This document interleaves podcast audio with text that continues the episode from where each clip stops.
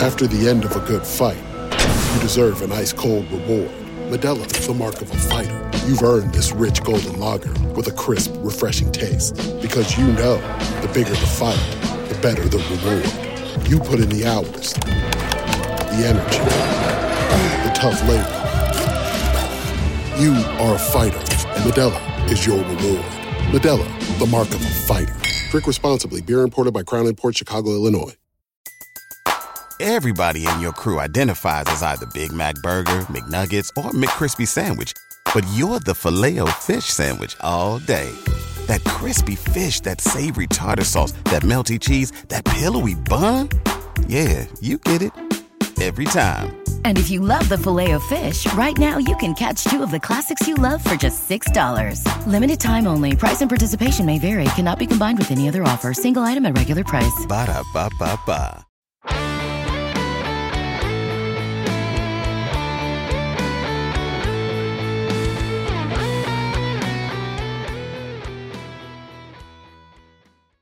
Welcome to today's edition of the Baseball America College Podcast. I'm Teddy Cahill. Joining me, as always, is Joe Healy, and we are here to talk about Week 10 of the college baseball season. It's hard to believe here, Joe, but we're uh, we're getting down to to the stretch run of games in college baseball. It's an exciting slate this week, so we're going to talk uh, some about those games, highlighted by uh, another top three SEC matchup with uh, Mississippi State going to Vanderbilt. Uh, and we're also going to, because we're entering the stretch run, we're halfway through the SEC season, halfway through the Big 12 season, a little more than halfway through the ACC season.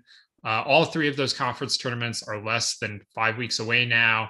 And uh, so we're going to take this opportunity to to look at some of the bubble teams from those conferences uh, but first, I got to let you know that the Baseball America College podcast is presented by Rapsodo. Rapsodo has become the industry standard in player performance data. Coaches use Rapsodo data as a measuring stick for player development and evaluation. The Rapsodo National Player Database is a free service that allows you to see how you stack up against your peers and provides a pathway to get discovered by scouts. You can check out the Rapsodo National Player Database at rapsodo.com slash national database. All right, Joe. Uh, like I said, week 10 on tap here in college baseball.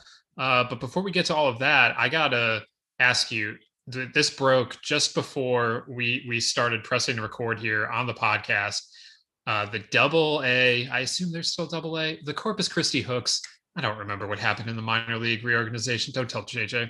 Uh, but Corpus Christi announced that they are going to every Wednesday this year wear Whataburger themed jerseys because Whataburger uh, was was founded in Corpus Christi and their field is named after Whataburger. And so, Joe, I'm wondering how many T-shirts or hats or jerseys, whatever, you have ordered from the Corpus Christi hooks in the half an hour you have known that these things exist.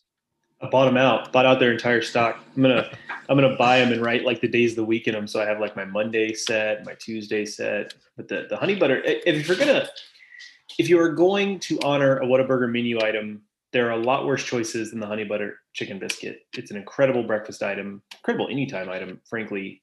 Um, so do they I, offer it anytime? Like, is the Whataburger breakfast menu available? Yes, day? yes, it is.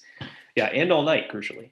Um, that is a, lo- a, large part of the appeal. Uh, one of the, I don't need to sit here and wax poetic about Whataburger for the, I don't know, 12th time on the podcast mm-hmm. necessarily, but one of the great things about Whataburger is that it really does kind of, there are some fast food places that are kind of known as late night, middle of the night food, hungover food, you know, whatever you, however you want to call it. Um, and there are some places that are just, you know, you, you eat it, you can eat it for a decent lunch. Like nobody's, some of it is because they don't stay open that late, but nobody's necessarily looking at Chick Fil A as like the you know the middle of the night food or hungover food. But it's you know a good place to get a nice lunch or whatever if you're if that's your kind of thing. But um, Whataburger can do it all. You know, people eat there for lunch and for dinner, and you you can get it the middle of the night. You can get breakfast all day. It's a pretty varied menu. Uh, but the I would probably put the honey butter chicken biscuit at the top of the line in terms of if you were going to put something on a jersey to really celebrate it. That would probably be it. There's some other iconic menu items, but that one has a pretty good Q rating, I think. I don't think there's anybody out there who really doesn't like that particular item. Yeah, that's uh I mean it sounds delicious. I I my Whataburger experience is limited to their burgers, but it, it does sound like a, a good breakfast item. I would also advocate for the honey butter chicken uh, or the uh, what is it called the the uh, uh, the um, honey barbecue chicken tender sandwich. I, I, forget exactly how it's worded. They've got like a barbecue chicken tender sandwich that's quite good. Uh, I was always a fan of the A and A and uh, what is it? Uh, A one thick and hearty burger. It's got steak sauce on it. I would also advocate for that being on a uh, a Jersey top as well as the Chop House cheddar burger, which has kind of like a creamier sauce on it, uh, and also with like shredded cheddar cheese as opposed to the sliced cheese. So those those are I would also if we're if we're gonna look next year for Corpus Christi to, to have something else in their uniforms, those were the menu items I would probably most advocate for. All right. You heard it here first, Corpus Christi. That's uh, That's Joe, right. Joe's analysis of, of, what, what you should uh, marketing advice for for next season. So yeah, we'll uh, we'll definitely look for Joe in uh, in a Whataburger jersey slash hat combo in Omaha or some other ballpark near you. All right, Joe. Um, like I said, we're five weeks out from conference tournaments starting around the country. A few of them start earlier, but the major conference tournaments are five weeks away. Halfway through several of these leagues' schedules. And as I wrote today over at baseballamerica.com, we record this as we record this on Wednesday. Um, it's time to get real about some of these teams and their regional hopes. I think previously, when I'd been working on a a projected field of 64, you could kind of just say, well, you know, maybe they'll get hot. You know, I, I'll believe in the talent. Like maybe they'll figure this out. Well, there are only five weeks left to figure it out. And, you know, you really can start kind of saying, well, like if they don't win this, then like they're really in trouble or like they're going to have to sprint an upset. And so it's, it's a, like it's a, it's an opportunity to get really real, I think, about, about some of these teams. And I wrote I like I went through and I looked at all of the the bubble teams in in those three leagues and I went through and, and evaluated the remaining conference schedule and predicted whether they would be in or out. And we've talked about some of these teams before in in a similar context, uh, particularly the ACC teams. We we kind of looked at the bottom half of that league and eyeballed the the teams that are under 500 in the league and, and tried to figure out which one of them could get on a run and and and get into the tournament. And so we've talked about the ACC teams. I don't we don't need to spend a whole lot of time on them, but I will say, having done this exercise, I came away feeling a lot better about NC State than I had previously. Um, you know, we'll see how that turns out. It's not an easy slate, but I uh, they're playing a lot better. Basically, is is the gist of it, and they might be able to do it. Uh, but but Joe, the the team that I wanted to target here is LSU. And, you know, LSU is potentially the biggest brand in college baseball, certainly one of the the bluest of the blue bloods. And this is a team that has been struggling for some time now. They have not been ranked in the top 25 since they lost that series to Oral Roberts in March. And you know they're now sitting at 4 and 11 in the SEC and for the last few weeks I had stuck with them in the projected field of 64 I just felt like there's enough talent that maybe they could get it turned around. There's a lot of history under Paul of LSU teams getting it together in April and May and, and going on a run ultimately. That has not happened to this point. And and as they turn the corner into the second half of the SEC season, they're four and eleven. I don't think it. We can reasonably think they're going to flip that result and go 11 and 4 over the next five weeks almost no matter what their their record would be to get to 500 in the sec which basically guarantees you a, a, spot in the field if your rpi is decent at all and lsu's rpi is plenty decent it's in the top 30 um, but it, it is a, a time now where we can kind of evaluate what is remaining on their schedule and and what they are going to have to do to get into into the field and you know joe i'm just going to read you their their their run in here in the sec and and then we can kind of talk about whether this is a totally hopeless cause or whether LSU still has some hope left. And okay, so they they start this weekend at home against Ole Miss. Then they get Arkansas coming to the box. Then they go to Auburn. Then Alabama comes to Baton Rouge, and they finish at A and M. So they get three of the, uh, or, or excuse me, two of the the big big SEC West teams in the next two weeks, but they do get them both at home. And then two out of the final three series are on the road, but A&M is 4 and 11 in the SEC right now themselves, and Auburn is in last place in the SEC. We've talked about how I think they're better than their record, but uh, there they are still in last place in the SEC West. So I'm with you. I don't think they're going 11 and 4 to get back to 500, but this smells a lot like going 9 and 6 to get to 13 and 17 and go into Hoover with some work to do. And that's that's kind of complicated. I think sometimes it's easy to buy into the idea of going to the conference tournament and getting some work done and getting in.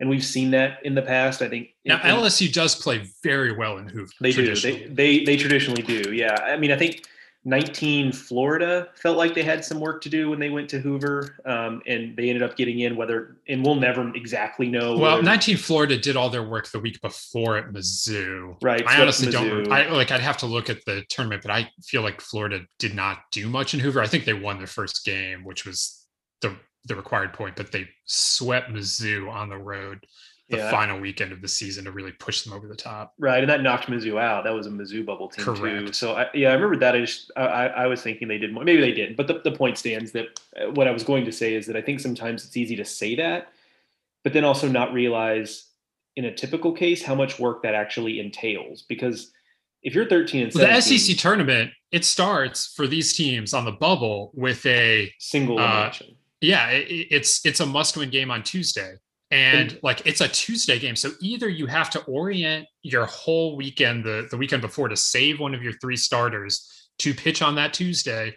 or you're playing a must win midweek game. Yeah. So, I mean, you, that, it, so that entails winning that first game, and then you're going to take two losses before you leave, or you're going to go so deep on the weekend that like it's going to be without. I mean, if LSU goes in needing work to be done and then gets to the final, they're okay. But uh, certainly, obviously, if they win it, it's a moot point. But so you're talking about really winning at least two games because you're going to, again, take a couple more losses in, in, the SEC tournament. So it's not as simple as like getting there and like you win a game and suddenly it, it completely changes the, the entire postseason profile. So through that lens, I do think they're, if you made me bet, I think they're going to fall a little bit short, but I do think they're going to do enough to finish the regular season to be in a position where they feel like they can get some work done in Hoover. Um, that's that's my general take. I think. I think LSU's best hope is that they win those final three series: Auburn, Bama, A and M. I don't know. That means you've you have at least six wins from there, and then if they just don't get swept by Ole Miss and Arkansas at home over the next two weeks, now you're talking about minimum eight wins over the, over this final five weeks, and now you have again minimum twelve wins. Twelve and eighteen is not going to get it done. That's going to leave you basically needing a very very deep run at Hoover. Uh, but if they can steal another win somewhere, whether that means sweeping a team or upsetting Ole Miss or Arkansas, now you're 13 and 13 and 17 is not ideal, but their RPI at that point would probably be in the top 25 at least. So they'd have that going for them. Um, they have some nice things in their non conference. You know, they beat La Tech. That suddenly looks really good. Uh, they beat Lafayette. The Cajuns are currently trending as a as a, uh, a, a a tournament team. They've been Tulane. Like they, they have some nice non-conference things going for them, uh, despite that Oral Roberts series loss.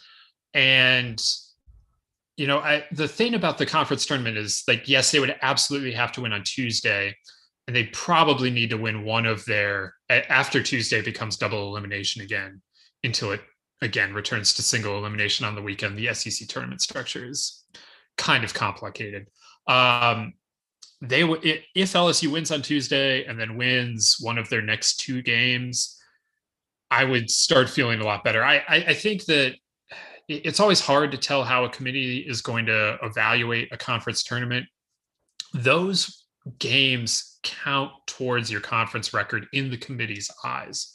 So, like, it, it's it, it, does count to your the, the wins and the losses count but I feel like the wins are more emphasized. So that if LSU won twice in Hoover and got then to 15 SEC wins, I think that would weigh more heavily in the committee's mind than the fact that they would be 15 and 19. I think a lot more focus would be on the 15 than on the the losing record in SEC play. So I th- that's when it gets tricky, it gets murky. You're now putting your your fate in the hands of the committee, but I mean, frankly, I, I think it's going to be hard for LSU to do anything other than put its fate in the hands of the committee this year. That's that's just the hole they've dug for themselves at this point. For sure. Yeah, it's um, it's important now. We're getting to the time of year too where we're starting to look at really evaluating these resumes holistically, and I think it's a good reminder for fans listening uh, that depending on what who your team is, what they need kind of matters. So you heard Teddy reference the RPI for LSU. LSU doesn't have an RPI problem. Now I wouldn't recommend, you know, dropping. They've got a game against Southern. I, you know, I wouldn't recommend dropping that game. Uh, but even that would probably be fine if they win enough. Their their issue is winning enough SEC games. That's plain and simple their issue. If you're South Alabama, like they're probably going to go 18 and 12, 19 and 11 in the Sun Belt. At least that's the way it's trending that may not be enough from an RPI standpoint. So you, you really have to look at look at it from all angles. It's really easy to kind of just look at RPI or, you know, sometimes when you're talking about some of these better conferences, it's it's easy to look at, you know, you hear someone talk about how I think you'll see it in the American this year. Someone in the American is going to put up a pretty good record and say, look at look at the record that we put up in, in the American. And well, if the RPI is 62, like that's probably just not going to matter. So depending on who your team is, you've got different needs and you can't just look at, at one thing this time of year and, and really focus on that. One other thing that I, I wanted to to bring up, I think LSU is a, a great instructive example of this is we talk every year about the idea that the SEC and the or, and or the ACC could break records for number of teams that get into the field, and and I've just become increasingly convinced. And I need to remind myself this every February because when when you and I start talking preseason projections, we always you know pack in more major conference teams, and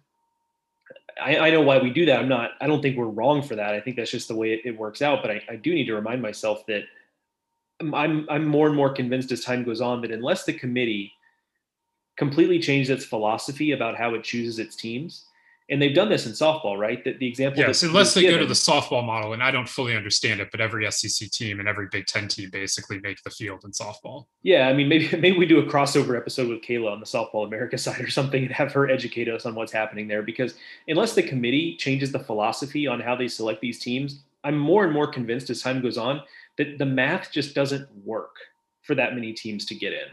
When you're talking about minimum 13, 14 conference wins in these conferences and minimum top 40 RPI. Like I, I feel like that's almost just too many variables. And in most years, over 500 overall, which can be a problem, not so much for the the blue bloods in the SEC, but can be a problem for some of the teams that that are a little farther up north and you know, or that really challenge themselves at a conference. So um, you know, maybe it'll happen, but I'm increased, like I said, increasingly convinced that the math just might not work for that, honestly.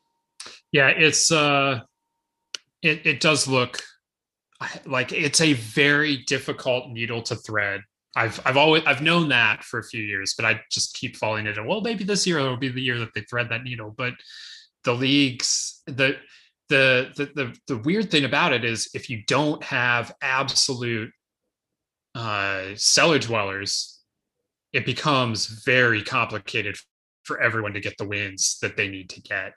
Um, if you don't have teams that are only winning a couple games. And I mean, that just doesn't happen very often at all. Uh, one other SEC team, Joe, let's uh, let's let's address here. That's Kentucky. And if you look at Kentucky, they're 22 and 12, 7 and 8. Uh, they have some nice wins here. They, you know, won a midweek against Louisville. They split that that series uh, this year. Um, and you know they're sitting at seven and eight. So if they just do that again in the second half of the schedule, they'd have 14 SEC wins and at least minimally be on the bubble, but probably feel pretty good about where they could be at that point. The bubble this year is very soft. Like I said, Tennessee has some pretty decent, or uh, Kentucky has some pretty decent wins already, and would add some more by virtue of going seven and eight again in the second half of of SEC play. But Joe, here is here's how Kentucky closes this weekend at home against Bama, then at Tennessee, home against Florida, home against South Carolina, at Vanderbilt. I don't think that there's any harder five week stretch coming for any team in the country. It's Hard to imagine it. And boy, that that Alabama series this weekend is, is basically a must win. I mean, you can't unless Kentucky is going to go on such a run that they they start winning some of these last four series against Tennessee, Florida, South Carolina, and Vanderbilt. At which point they. And by the way, they've it. done nothing to this point to indicate that that would happen. Correct. So you know, if they do that, then all of a sudden they've earned it. But otherwise, like this is not. I think at this point they didn't do enough against Georgia and LSU the last two weeks. Those were two big series. They lost them both.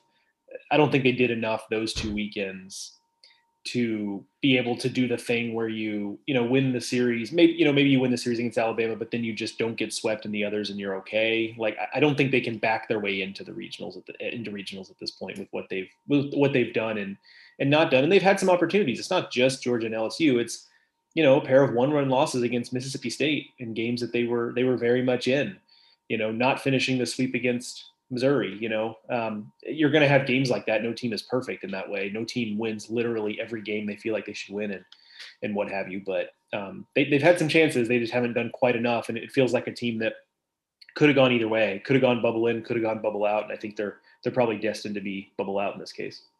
Yeah, I would I would agree with that. Uh, that LSU series was massive at the time. You could tell getting them getting the Tigers at home. The Tigers were reeling a little bit already and the Wildcats are not able to take advantage. And that loss to Missouri on a Sunday.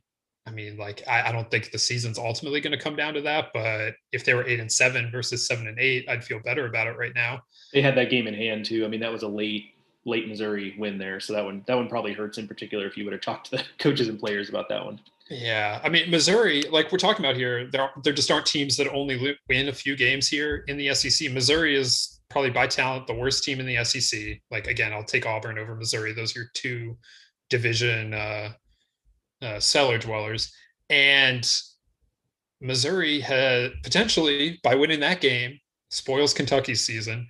They won a series against A and M. A and M now four and eleven. Um, they're in even more trouble, I would say, than LSU because actually no, I, I absolutely they're in more trouble than LSU because their RPI is in the 90s.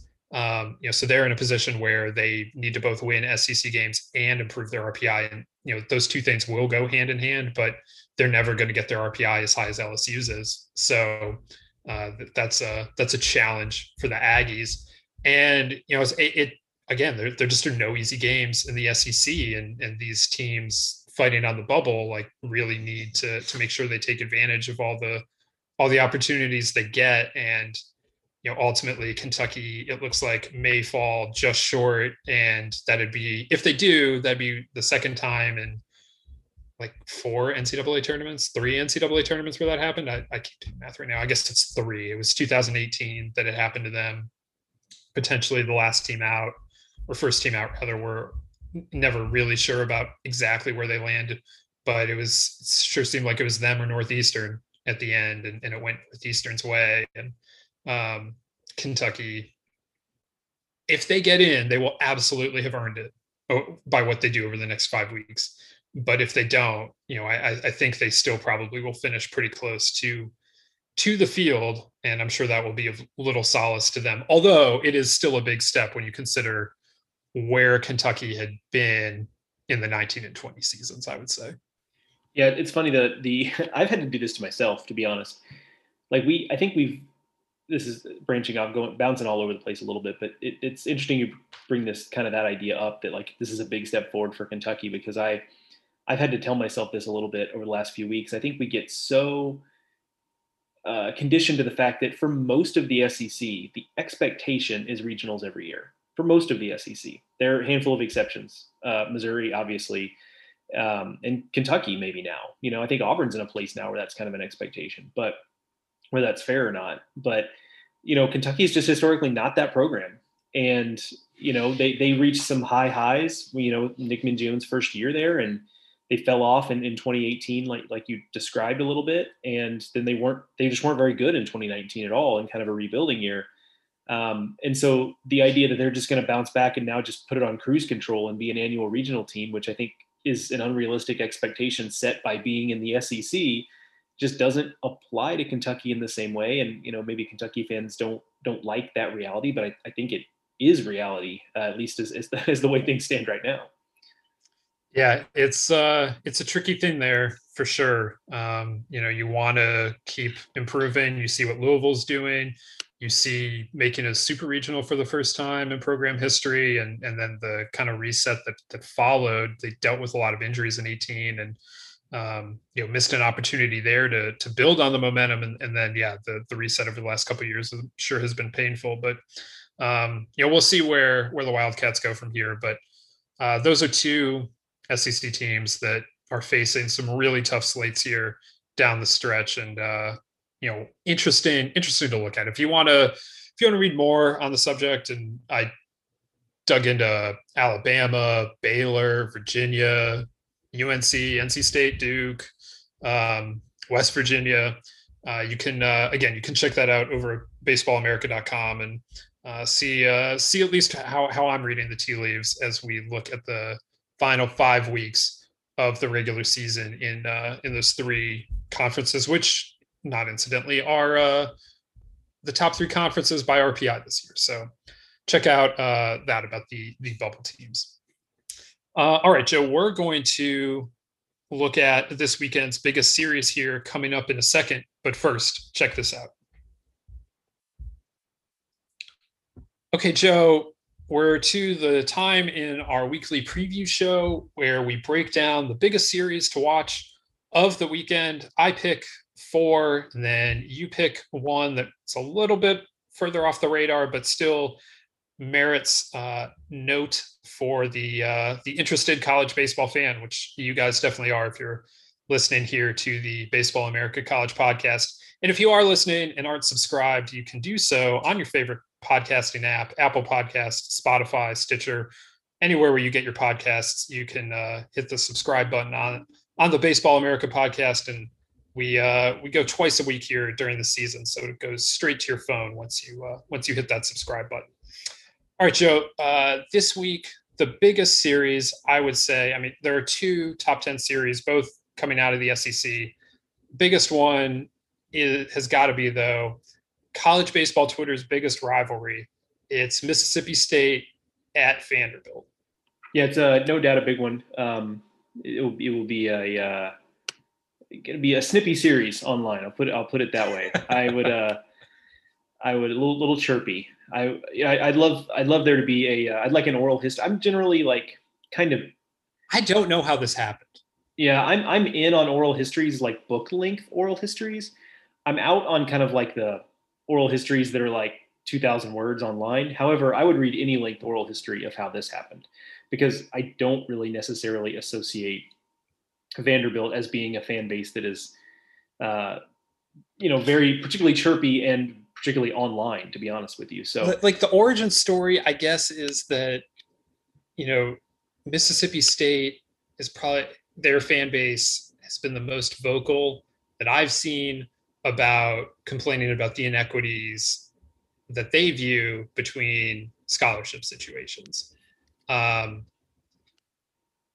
it's not anywhere close to as simple as the Mississippi fans, and I did mean to use the word there because Ole Miss fans will will chime in on this too. Though typically you see it coming from Mississippi State fans, but the Magnolia State fans, uh, it, it's not as cut and dry as they often seem to make it out to be.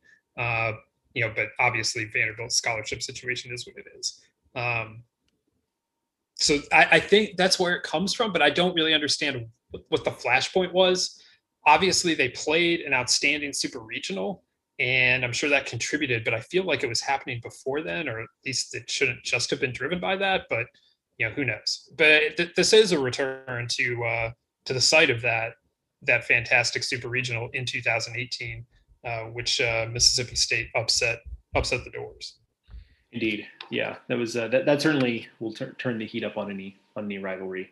Uh, I understand the frustration about you know Vanderbilt scholarships all that kind of stuff, but like that is so played out. Like I get that you're like uh, we don't need to rehash that, but it's just so played out. Um, in any event, um, yeah, big big weekend obviously for both. Ultimately, this is one of those series where it's kind of nice. Now it's, it's probably stressful for the fans of these of, of, these programs. I get that, but as a college baseball fan, this is one of those series where you can really just kind of sit back and revel in it and enjoy it because ultimately the stakes are high, but the stakes are also pretty low because I think both of these teams are just so good and we're so confident in their place among the best in the sport that there probably isn't ultimately a ton on the line here in terms of hosting or anything along those lines. Seeding spots for sure. yeah, sure. it's it's ordering of top eight seeds. That's probably the the best thing you could say. Or Vanderbilt could like they they're trying to I guess chase down the Hogs for best record in the SEC and therefore one seed in the SEC tournament and being able to say they're regular season champs. But um, they face a pretty tough closing schedule, so it's not even like you can just say like, well, this is their last one. Like, I mean, they play Florida in a week, so I and they, they still will miss too. Like, I, I don't, I don't know, I don't know that there's anything more than head to head and a little bit of standings and definitely top eight seeding at stake here. Yeah, for sure. Which is not nothing. Like I don't mean to downplay that necessarily, but it's you know, at this. Point. I mean, I'm year, happy to. If you, if you don't want to, I'll do it. Fair, fair enough. So, but it is kind of nice to just that the stakes are just what they are, and you can just kind of enjoy the the, the games and, and the games for what they are, which is I think kind of a nice place to kind of a nice place to be. I know the fans won't necessarily see it that way, but I think it's an you know this is going to be a series where Mississippi State we, we've talked about their offense has been has looked really good at times has certainly been inconsistent because they've also looked pretty poor at times. The, the fact of the matter is, if if Mississippi State is going to win the series, you know, I, I, like their chances to win a Sunday game, not only because of, of Vanderbilt. We've we've talked about they're still sorting some of their depth, but also Mississippi State really does seem to revel in kind of those types of games where it's a lot of a lot of bullpen moves, um, kind of teams trading blows a little bit. They really do seem to kind of thrive in that atmosphere so to win the series, they're going to have to win one of the other games, which means they're probably going to have to get something done against Rocker or Leiter, and that that's a tough task. They can do it, um, and we'll just have to see if it's one of the weekends where the offense is clicking on all cylinders, and that's part of what's probably frustrating for this offense is it, it is in there. They've done it. Um, it just hasn't shown up as often as they would really like. But to win the series, it, it's going to have to show up on the first two days at, at least once. I don't think this is a great matchup for the Bulldogs because, first of all, it's in Vanderbilt or it's in Nashville. Second of all, the way that Rocker and Leiter uh, or Vanderbilt has lost one game that Rocker and Leiter each have started this year. And in both cases, they gave up as a team, but also Rocker and Leiter themselves gave up multiple home runs. And if that's the recipe to beating them, and that is an easy recipe or a you know basic recipe to beating any ace is catch them with with home runs, especially power arms like those two guys who are going to provide the power for you. You just have to to square it up and and drive it. Mississippi State is not an offense that's built around the home run. So if they're going to have to manufacture or string together hits, this is not the two pitchers to be trying to do that against. There are not a lot of free 90s coming. Rocker does not walk many people. Leiter is a little more wild, but um, not significantly so. And, you know, Vanderbilt has a good, solid defense it's just not a place where you're going to get free 90s a whole lot. So if they're having to manufacture runs, I think that just makes things that much harder for them. They're going to have to steal some bases in that in, in that instance. Um, so I, I, just don't really like this matchup for Mississippi State. They do have a lot more depth. Uh, you know, that we, we've talked about that time and again when we talk about Mississippi State is just their bullpen depth Um, but they're going to need to get more out of their starting pitching. There was a lot of concern coming out of Starkville about that after last weekend uh, when Bednar and Fristoe struggled. MacLeod was fine on Friday, but then they didn't get much uh, of any length out of either Bednar or Fristoe, and so they have to be better this weekend. Uh, so I, I, guess my key for for Mississippi State is getting more length out of the starters and finding a way to score quick runs against Vanderbilt because it can't just be about you know loading the bases and you know slapping a couple hits around or whatever. Like it, has got to be it's got to be quick runs, especially in the first two games of the series. I think that's a good call. I also, you know, I don't think it's a particularly great matchup given Vanderbilt's lineup either, because they, you know, if Mississippi State has to, if uh, the worst case scenario happens and they don't get length on the mound from their starters, or don't even get quality. Like it's not even necessarily about length; it's just kind of about quality and letting. Yeah, I mean, five innings would be fine. That's what yeah. Did. That's fine. Yeah, it's just about you know getting the quality on the front end and then being able to control the game with your matchups. The trouble is the Vanderbilt offense; it does have some star power at the top, you know, Dominic Keegan's having a nice year. But for me, it's more about one through nine depth in Vanderbilt's lineup. And that makes it really hard to just kind of game plan around the lineup a little bit because it, can't just be let's let's set up our pitching for when the lineup turns back around and, and maybe we can feast a little bit against the, the bottom of the lineup. Like that's just not going to work against Vanderbilt. Like every out there is tough.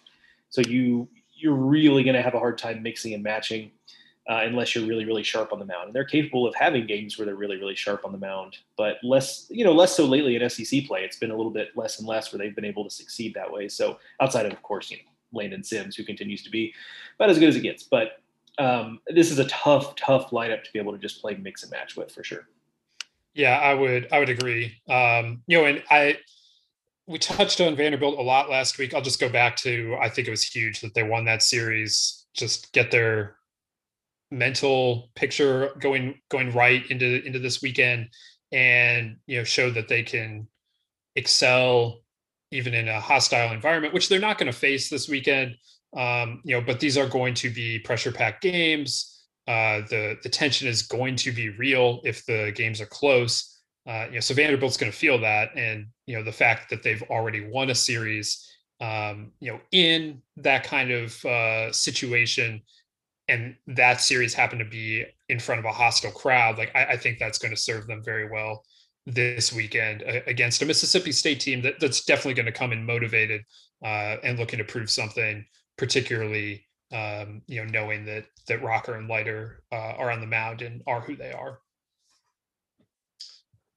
All right, Joe. Let's uh, let's keep it in the SEC, and this is Arkansas, number one Arkansas going to South Carolina. It's another top 10 series here. This one starts on Thursday. It's the SEC Network game on Thursday. So if you're listening to this podcast on Thursday, you got got a little bit of time before it starts. If it's on Friday, well, obviously uh, somebody won and somebody lost last night, but overall, hopefully the analysis still analysis still holds. Um, Arkansas continues not to have lost a series yet thus far. They lead the SEC West. Um, and, you know, they, as I have mentioned several times, sure look like they're the best team in the country. South Carolina looking to prove something a little bit here. They've they've lost some some tough series against some big time opponents, but those were on the road at Texas, at Vanderbilt. They got a big series win against Florida a few weeks ago. Um, they've generally looked very good in SEC play, but this is going to be the biggest test they've faced in a few weeks, potentially all season, depending on whether you want to say at Vanderbilt on SEC opening weekend is tougher than home to to Arkansas. Uh, but this is uh, this is a big one and, and a, another chance for the Gamecocks uh, to try and prove themselves on on a huge stage it's a little bit of six and one and half dozen of another, depending on if you think that the Vanderbilt series or this one is a is a bigger test. Like uh, you know, I am the eye the beholder stuff there. I think probably, but uh, South Carolina will come in with a little bit of an advantage in that they're a little more rested than Arkansas. I would, you know, looking at it today, there is talk of the fact that this might. So if you're a listener and you don't get around to this Friday, listen quick because it is a Thursday start and there is talk of a doubleheader uh, Friday to finish the series uh, with no Saturday game because the weather on Saturday looks uh, not great, Bob. So uh, they, it might be a quick series, might be fast. But it, when you combine what Arkansas dealt with the previous weekend, where they were games were condensed, uh, they could be looking at six SEC games in seven days, including two doubleheaders. Now, you might be thinking, you know, with Arkansas, that's actually not maybe as much of an imposition because their whole thing is, you know, the we've joked about 27 pitchers for 27 outs. So on paper, that is not necessarily the worst thing in the world, and it could play out that way. But you know, Dave Van Horn's talked this week already when asked about what his rotation was going to be. You know, he's going Caleb Bolden in the first game and, and Peyton Pallette in the second game. And you know, the, his reasoning for Bolden is was largely, and, and, there's more to it than this. I'm not suggesting this was the the entire extent of the decision making process, but he kind of said that he, he's our most rested guy, and so already, you know, they're kind of managing their pitching situation there around the idea they might have to man another doubleheader this weekend after having done so uh, last weekend. So that's that's kind of a tough thing for them, and I, I think this is a tough test for Arkansas as well because of that. Um, but ultimately, I think for for South Carolina, I think the challenge is here is that this lineup has um, has started to, to slip a little bit, and it kind of reminds me of what the way we talked about Arkansas's offense three or four weeks ago, where it was a little bit top heavy and it was pretty home run reliant, but it didn't feel like they were hitting enough of those, except for in clutch moments. It seemed like Robert Moore would come up with a ninth inning home run every other day. They weren't doing enough of that to make it a really effective offense. Now you look at Arkansas and the offense is coming. Like they're swinging the bat pretty well. The depth is good there. Still, somewhat surprisingly, it's it's not necessarily Christian Franklin, uh, you know, leading the way there. And there are a couple guys that you know, Jalen Battles. I, I, I, guess they're they're kind of uh, you know hasn't been as good. They're still kind of waiting on him to come back around. Uh, but the depth is, has been pretty good, and now they are that kind of quick strike offense that we talked about um, the fact that you know uh, Mississippi State is not. That is what Arkansas is. They are a quick strike offense at this point. I think 72 home runs, 70 home runs, something like that on the season. And South Carolina, I think, wants to be that kind of offense. And when they've been going well, they are that kind of offense, led by you know Wes Clark and, and Brady Allen and Andrew Eyster, and um, that has slowed quite a bit. Uh, I think Wes Clark is a great example of that, where he hasn't hit a home run since early April. Uh, his average is at basically a season low. I think before the last game of last weekend's series, it was actually slightly lower than it is now. But long story short, his average is lower than it's been all season right now, basically. And so I think this is a big opportunity that you can get the Arkansas pitching staff. The thing with getting the Arkansas pitching staff, though, is you really have to kind of knock them back on their heels. And this is an Arkansas pitching staff that's already having to kind of mess with the rotation and kind of mix and match guys based on who's rested, who do we feel comfortable with? You know, they're getting Zeb Vermillion back. They're supposed to get Connor Noland back this week. So that's a couple of extra arms there. But if you can knock Arkansas back on its heels and, and get have you know Bolden or whoever knocked out after an inning or two, you can really kind of start to have a little bit of success against them. Um, but the South Carolina offense is going to have to actually do that. They're not going to be handed that because it's a talented group for Arkansas, but uh, they can be got. I just don't know if South Carolina is the offense to to do that right now. I, the one thing is, if it is a doubleheader on Friday, I believe that becomes seven inning games because uh, SEC rules are complex. They're seven innings if it's a travel day. That would be the final day of the regular or, or of the series, even if Arkansas intended to travel the following day. But anyway, um, Arkansas has the arms to cover that many innings for sure. South Carolina has a very deep staff as well.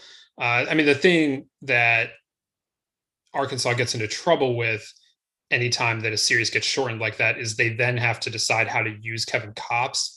And basically, they have to decide whether he is better suited, like whether they want him to have an extended outing of three to four innings in one game and then not pitch again or if they want him to be able to pitch twice in in the series and if they want him to be able to pitch twice obviously that's got to be shorter shorter stints. And he is, I mean, for me, the best reliever in the country. So I, that that's the uh, that's the challenge for them. That to me is the the real only challenge from a from a shorter series because everyone you know South Carolina has to deal with the same thing. Um, the South Carolina offense is interesting. I mean, yeah, that Wes Clark thing is kind of crazy. He was as hot as anyone, hotter than anyone in the country to start the season. Somewhat predictably, once he got into SEC play with some pitchers that know, you know, coaching staffs that game plan him more, pitchers that know him more, and teams that just want to make sure Wes Clark doesn't beat them a little more.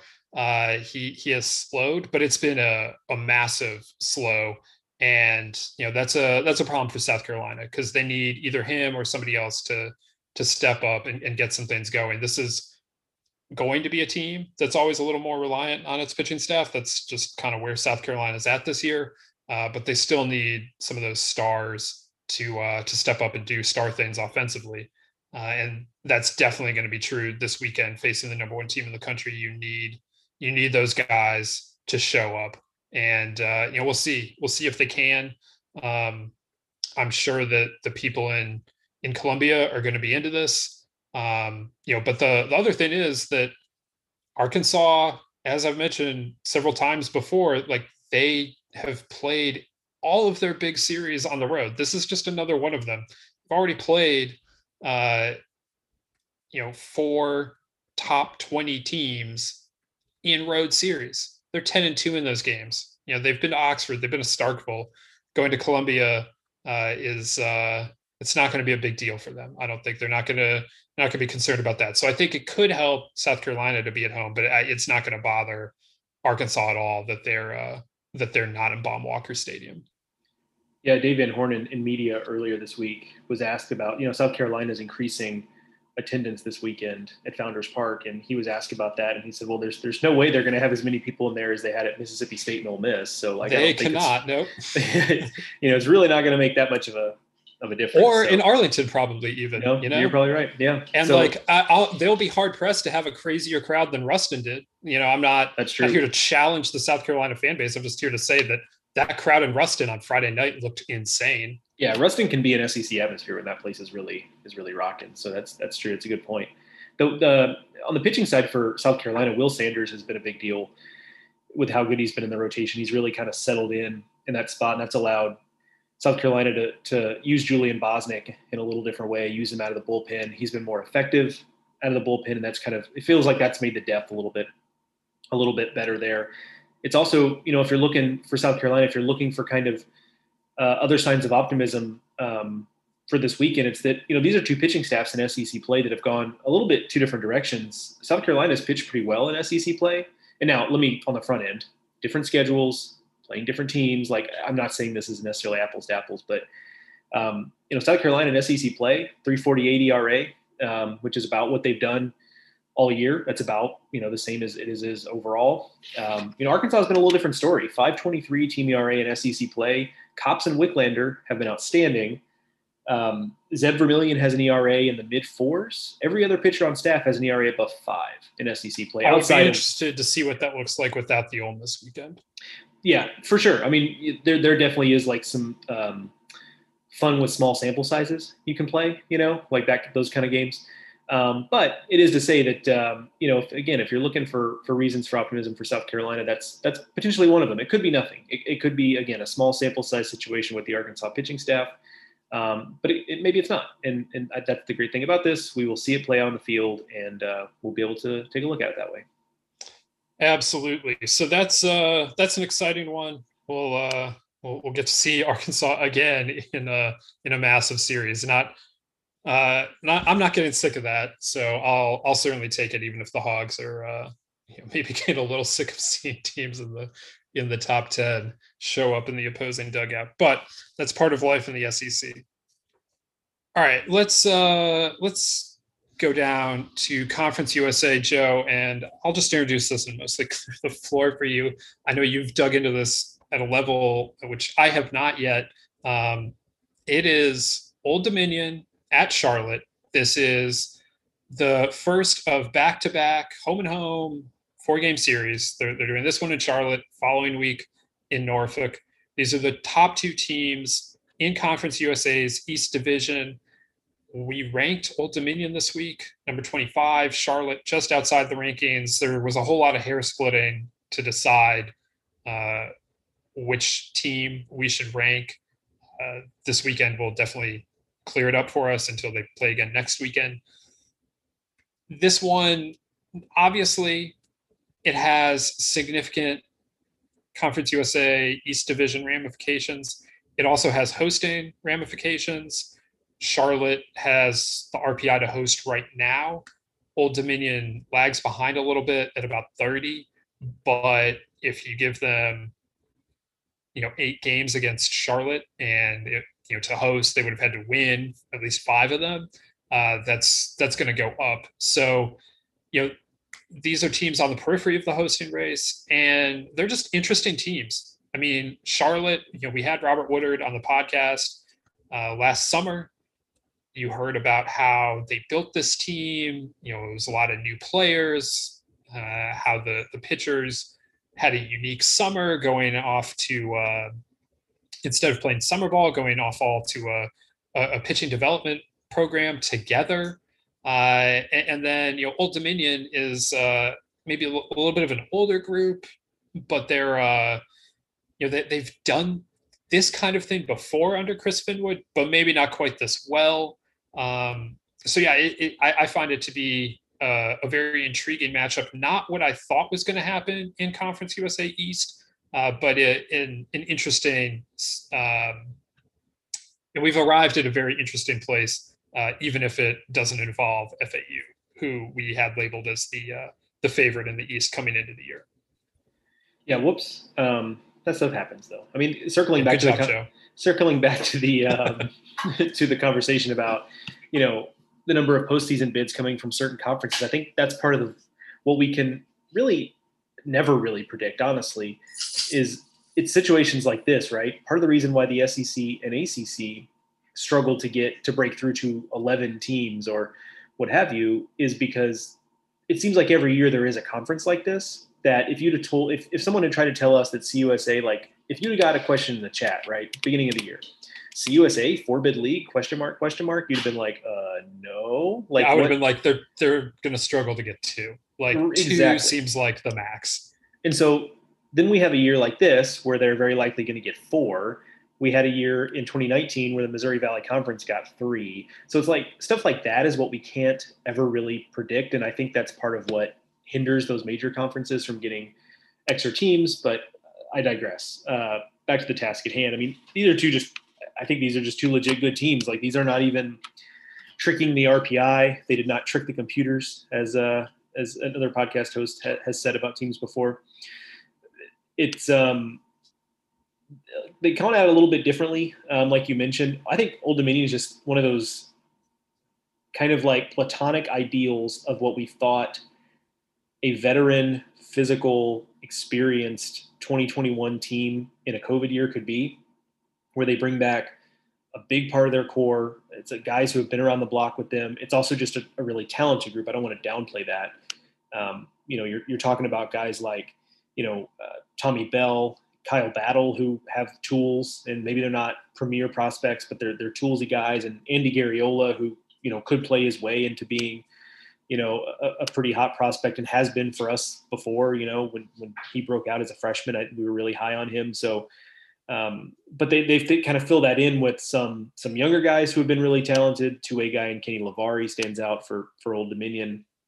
Um, but on the mound uh, with Old Dominion, it's it's kind of the old school college baseball. Like if you're into the hey, we're gonna start a guy and, and we're gonna try to get innings out of him, like that's kind of the way they they want to play with Nick Pantos and Ryan Moore and Hunter Gregory and, and Tommy Gertner. You know, with, with four game weekends, they've got four guys, and they're just going to try to get as much length as they can out of them. And they have some good bullpen arms. Um, you know, you're talking about Aaron Holiday or Noah Dean, whose ERA is not very good, but he's an overpowering arm that you know strikes out, you know, more than two batters per inning.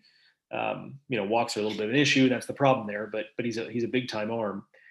Um, so I think it's just part of the reason why we went with Old Dominion over Charlotte is I I believe to a greater degree in Old Dominion just being a legit good team, and I think this is a team that could compete well even if they don't host, could compete well to win a regional. I think that's that kind of team. They can beat you in a lot of different ways.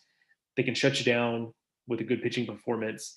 They can slug you. It's a team with 62 home runs on the year. uh, really the only thing they can't do. They're not they're not going to steal bases on you. They're not going to run around the bases on you like that. But but they can beat you just about any other way, and I think that that bodes well. With Charlotte, it's I think a situation where we were really fixated on the pitching talent, and I that's understandable. And, and in spots, it's been really good. Um, you know, Bryce McGowan's been their their most productive starter, and Christian Lothes in the bullpen has been excellent. But it feels like a situation where the pitching has been maybe it was a incorrect uh, um, expectation on my part, but the pitching feels like it's maybe not quite been as good as I thought it might be. And the offense, I think, is pretty good and getting better. Um, you know, they've lost a couple of guys, and Dominic Pallali and, and, David McCabe have, have missed some time, but they're back now and they're swinging the bat well. And Austin Knight, um, just some incredible, like at this point of the season, it takes a lot to really look at a, a stat line and be kind of like taken aback by it because now we've played enough games where it's hard to get those. But Charlotte's Austin Knight is hitting 374 and he has 21 doubles. 21 doubles, uh, which is a lot. Um, that, that, puts him on pace roughly to have 35 over the course of the season. Whether or not he gets there, we don't know. But uh, that, that's just a lot of doubles from him. So I think it's a pretty good deep offense. And early in the year, it was really looking like, hey, this is a team that I think is going to have to pitch their way in and out of games because I don't know if they're going to have enough offense to get it done. And now I think those two things have kind of met in the middle. I think they can win games a couple different ways, but right now I, I feel like I'm most confident in their offensive attack with the way they've been swinging it as of late. Uh, just a big series overall. Like like you said at the top, it's everything is on the table in this series. If one of these two teams over the next couple of weeks wins five or six of the eight, I think that's a team that that we're going to be talking about potentially hosting, particularly if it's Charlotte. Charlotte's got a little bit of a leg up, like you mentioned, in terms of RPI and things like that. So, in particular, if it's Charlotte that ends up winning these eight games, uh, I think they're in, in, good shape to be talked about as a host. And with Old Dominion, I think the, that's also very possible, particularly if we're talking about going six and two in the eight. But it starts with four this weekend in Charlotte. Um, exciting series. I'm really looking forward to seeing how it plays out. David McCabe coming back was uh, really significant for that Charlotte offense. He hit eight home runs very early in the season. Uh, just got off to a, a, sensational start, got hurt, and um, you know having him back is a big deal. Uh, Carter Trice on the flip side for ODU has been as impactful as any true freshman in the country. I feel like. I mean, there are some true freshmen that have bigger numbers. Looking at you, Jacob Berry, um, but you know, I, I would say Trice and uh, Parada probably have made the two biggest impacts of anyone. You know, Parada is having a, a, very strong season, but a, a, large part of his impact comes from the fact that he's a catcher, and um, you know it's hard to hard to get really great offensive catching. So if you're if you're doing that, you know that that just inherently big time impact. But Trice is leading ODU in a whole host of offensive stats uh, you know, he's hitting like 380 with nine home runs, and just eh, that's the kind of player that that you need if you're if you're an ODU to to come in and and uh, you know really just make that big impact because you know that in Conference USA, a player like that, I mean, they don't. Not everyone has that. And, and so if you can get that in there and you mix in some of those veteran arms, like you mentioned, a Garriola, um, you know, then uh, or veteran players rather, uh, then you know you really have you you really start to to build something special, and I think that's what's happening uh, in Norfolk right now this year. So very intrigued to to see how this series plays out.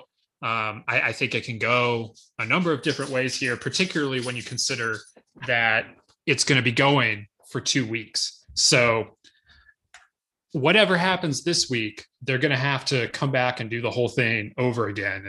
And um, you know, still kind of getting used to that dynamic around the country. We saw that with Wichita State and Houston um, already in kind of a, a, premium series. It's not like they're the only ones that have played back to back series to this point, but that was that was one that I certainly was was keeping an eye on. But you know, and I know La Tech and Southern Miss weren't back to back, but it was within the span of a couple weeks, and uh, those were eight very entertaining games. So I would I would love to get another one of those from Conference USA. The other thing to this is a discussion for the future further, but if the stock price on ODU and Charlotte, if those were stocks, would be pretty high right now, just given what they've already done. But it still probably is not too late to buy a little bit on that. Obviously, Charlotte is a is a program that is very much future focused right now. They do want to win in the present. I'm not downplaying that, but this is definitely a program that Robert Woodard and his staff are are certainly looking to the future with and, and trying to build something sustainable. And you know, Old Dominion's going to lose particularly some guys in the mound, but you know, you mentioned Carter Trice, and that, that's a good point. But you know, Robbie Petrossi is also a freshman. You know, he's one of their better hitters this year. Kenny Lavari is a freshman, one of their better hitters this year. You know, I don't know that it'll be this good moving forward, but this is definitely a team that Old Dominion is not going to be going away just you know completely. It's not going to be a full rebuild next year. So these are two teams that uh, I think are going to be around for a while that we're going to be talking about at least into 2022. Um, so if you're a fan of a Conference USA team, that might not be great news, but I think it is good news for the conference as we start looking at 2022 and 2023 and how does Conference USA build on this season, which is so clearly going to be a banner year for a conference. It's been a little bit maligned recently. No doubt about that. All right, those are those are the four that I picked as the uh, the biggest series of the weekend. Joe, what do you got for our fifth one? Okay, we're headed to the Northeast for this one. Uh, we specifically the Northeast Conference. Uh, this weekend we've got Bryant visiting Central Connecticut State. Uh, the two top teams in the NEC, Bryant comes in with an 11 and one record in conference play. Central Connecticut State comes in with an 11 and four record not a surprise to see these these two teams at the top of that conference. Bryant, of course, you know if you're a listener to this podcast, you know the song and dance with Bryant. That this is the class of the NEC. Although, you know, not as many regional appearances as, as you might think, given the way they've dominated regular season. But that just speaks to the inherent craziness of conference tournaments sometimes. But um, certainly the team that has dominated the regular season there. In Central Connecticut State's always just right there for the most part. They're usually kind of hanging around and you know right behind Bryant there, and, and they've been able to take advantage in conference tournaments a couple times and, and get to a couple uh, recently. Um, so it should be a good weekend. Bryant, um, not shockingly, with that 11 and one record in conference play, has put up some ridiculous numbers in conference games as an offense, as a team in the conference. They're hitting 366, 454, 552 led by James Salento, who's putting up the following slash line in conference games 569, 631, 843, which is uh, pretty good as I check my notes here. Pitching, it's been a similar story 186 ERA uh, in conference games, highlighted by Tyler Madison. And he's a name who you come into the season, he was one of the more anticipated pitchers in the Northeast for, for people to watch from a scouting perspective. And got off to a little bit of a slow start uh, before Bryant got into conference play, but now he's really taken off. He's 4 0 in conference games with an 064 ERA and a 37 to 0 strikeout to walk ratio. So um, he's really taken off as Bryant has gotten into its its conference games, and that's been true of the, the pitching staff. Uh, more generally, Central Connecticut State's numbers aren't quite as eye popping, but they, they've been pretty good. Although the thing I noticed most here as I looked at some numbers with um, CCSU is that they used to play their home games at something called Beehive Field. And I would really like, I both love and would not love to find out why they called it Beehive Field. That sounds like that could be uh, a little bit of a dangerous situation. But regardless, they no longer play at, at Beehive Field. But that's my little my little tidbit there. Uh, they've just been consistent. They've won every series, conference series so far this year. Their offense is led by a couple of veterans in Jay DeVito and Buddy Dwayne, guys who have, have been around the program for a long time. Their best arm has been Andrew Braun. Uh, he's got a similarly impressive 44 to 3 strikeout to walk ratio um, in conference games. So they're like a little bit of Bryant light in terms of, of what they're doing. Uh, but given that they're home for this series, I think this is a good opportunity for them to maybe pull a little bit closer to Bryant, um, which I feel like is just the role that Central Connecticut State kind of plays in this conference. You know, they're always kind of scrapping up at Bryant, and maybe they'll get their shots in.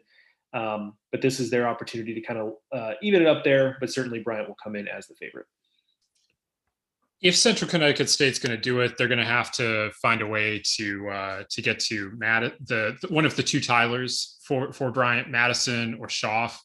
Uh, those are two very experienced pitchers on the Bryant pitching staff. Like you mentioned, Madison uh, is the the bigger of the prospects. He impressed in the Cape League before, and um, he kind of had a disappointing twenty before things got shut down. In a different world, he would not be back at Bryant this year. I don't think. Um, but he is, and he has this insane 48 to 3 strikeout to walk rate in 41 innings. So that's pretty good. And, and that's coming at you uh, if, if you're Central Connecticut State. But Tyler Schaff, who I don't know as much about because I haven't watched him in the Cape Cod League, uh, but he's having uh, a pretty strong season himself. uh, statistically only a little bit behind Madison. And, you know, so those two guys really make the whole thing go. The rest of the pitching staff is not uh, quite at that level. Vito Morgese has been in the Bryant rotation, I feel like, for 10 years now. Um, I almost never say that about players, but I seriously feel like I've written about him for the entire time I've had this job. Uh, so it, it, there are a lot of veterans, I guess is the point here that that Bryant can throw at you, and I think that that you know their offense has been doing it and it's impressive. But but if I was going to point to one thing that I really liked about this Bryant team, I think it's just the veteran pitching staff. Um, Steve Owens left a lot of talent there. Uh, some of that talent has gone elsewhere. Uh, also, it's just been two years since he's been there, so some of it's just naturally matriculated, some of it transferred away. Uh, but Ryan Klosterman inherited a pretty good situation there, endured a difficult start to the 2020 season. Uh, and you know they they played a challenging non-conference schedule this year, and things weren't going amazingly for Bryant from a, a wins and losses standpoint. But now, as they get into conference play, maybe they've been able to see some of the the fruits of that labor uh, and and then this weekend would be a big uh, big test of that because you're right, Central Connecticut. If it's not been Bryant, it's largely been Central Connecticut State uh, over the last several years in this conference. So anytime these two teams get together, it's a big deal. But this year, especially with them at the top of the standings, uh, one and two, it uh, it does take on some extra uh, extra juice. Turns out Beehive Field uh, was primarily the stadium for the Red Sox New Britain uh, affiliate. So that's uh, that probably has more to do with with that club versus anything Central Connecticut State related. Uh, you or, mentioned, I mean, I'm just like thinking, was there a nest of bees there at some point? Was there very well could be. They, the game is actually just played in a giant beehive, like that was constructed over the years. Uh, yeah, you mentioned you know Central Connecticut State kind of always being in this position, and uh, shout out to Charlie Hickey, their their head coach. He's kind of one of those like low key coaching legends in college baseball. He's been there 20 plus years now. And in a world before Bryant was in the NEC, like Central Connecticut State kind of ran that conference. I don't know if it was 01, 02, 03 or 02, 03, 04. I forget what the three years was, but there was one point where they made three regionals in a row, which isn't impressive in any of these one bid leagues because it means you're winning the conference tournament every year. They've also just done a good job of interspersing. Seems like they're in a regional once every handful of years, uh, and they're always pretty good. Um, he's won a lot of games there, so you know he's one of those coaches that has just kind of quietly been someplace for a really long time and and had a lot of success for sure. No doubt about that. And, you know, it should be noted here that Central Connecticut State lost its best player last year, TT Bowens, uh, to Pro Ball, uh, signed as a, a non drafted free agent. So, you know, they, uh, they potentially could have returned him just because everyone could have come back, but he, uh, they lost him.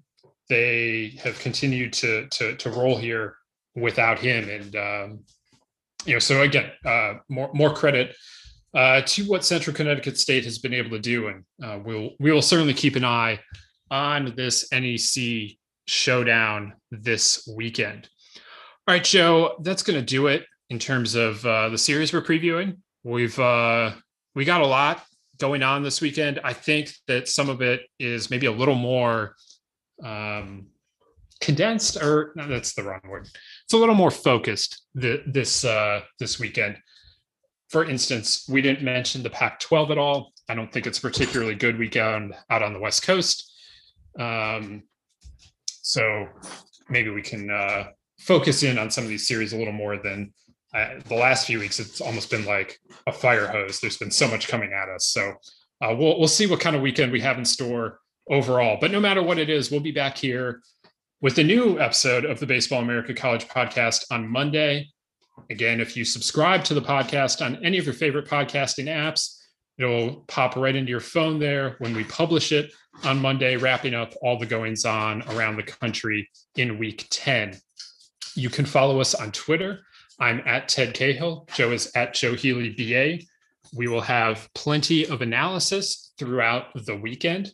Uh, Joe is planning to be on hand in South Carolina, so get some uh, get some updates from him on that series, and we'll have everything covered on the website baseballamerica.com throughout the weekend, and then a new top 25 and all the the fun stuff that comes with it on Monday. So be sure to check that out as well. Like I said, we'll be back here to break it all down again on Monday. Until then, I want to thank you all for listening. Thank you to Rapsodo for presenting the Baseball America College podcast. For Joe, I'm Teddy. We'll talk to you next time.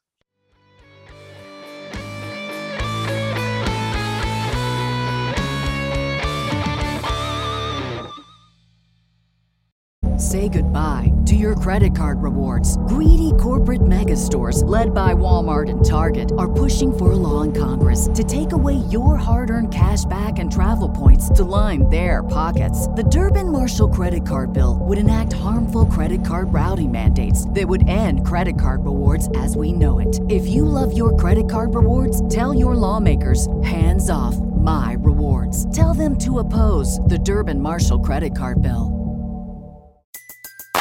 Everybody in your crew identifies as either Big Mac Burger, McNuggets, or McCrispy Sandwich. But you're the filet fish Sandwich all day. That crispy fish, that savory tartar sauce, that melty cheese, that pillowy bun. Yeah, you get it. Every time. And if you love the Filet-O-Fish, right now you can catch two of the classics you love for just $6. Limited time only. Price and participation may vary. Cannot be combined with any other offer. Single item at regular price. Ba da ba ba ba.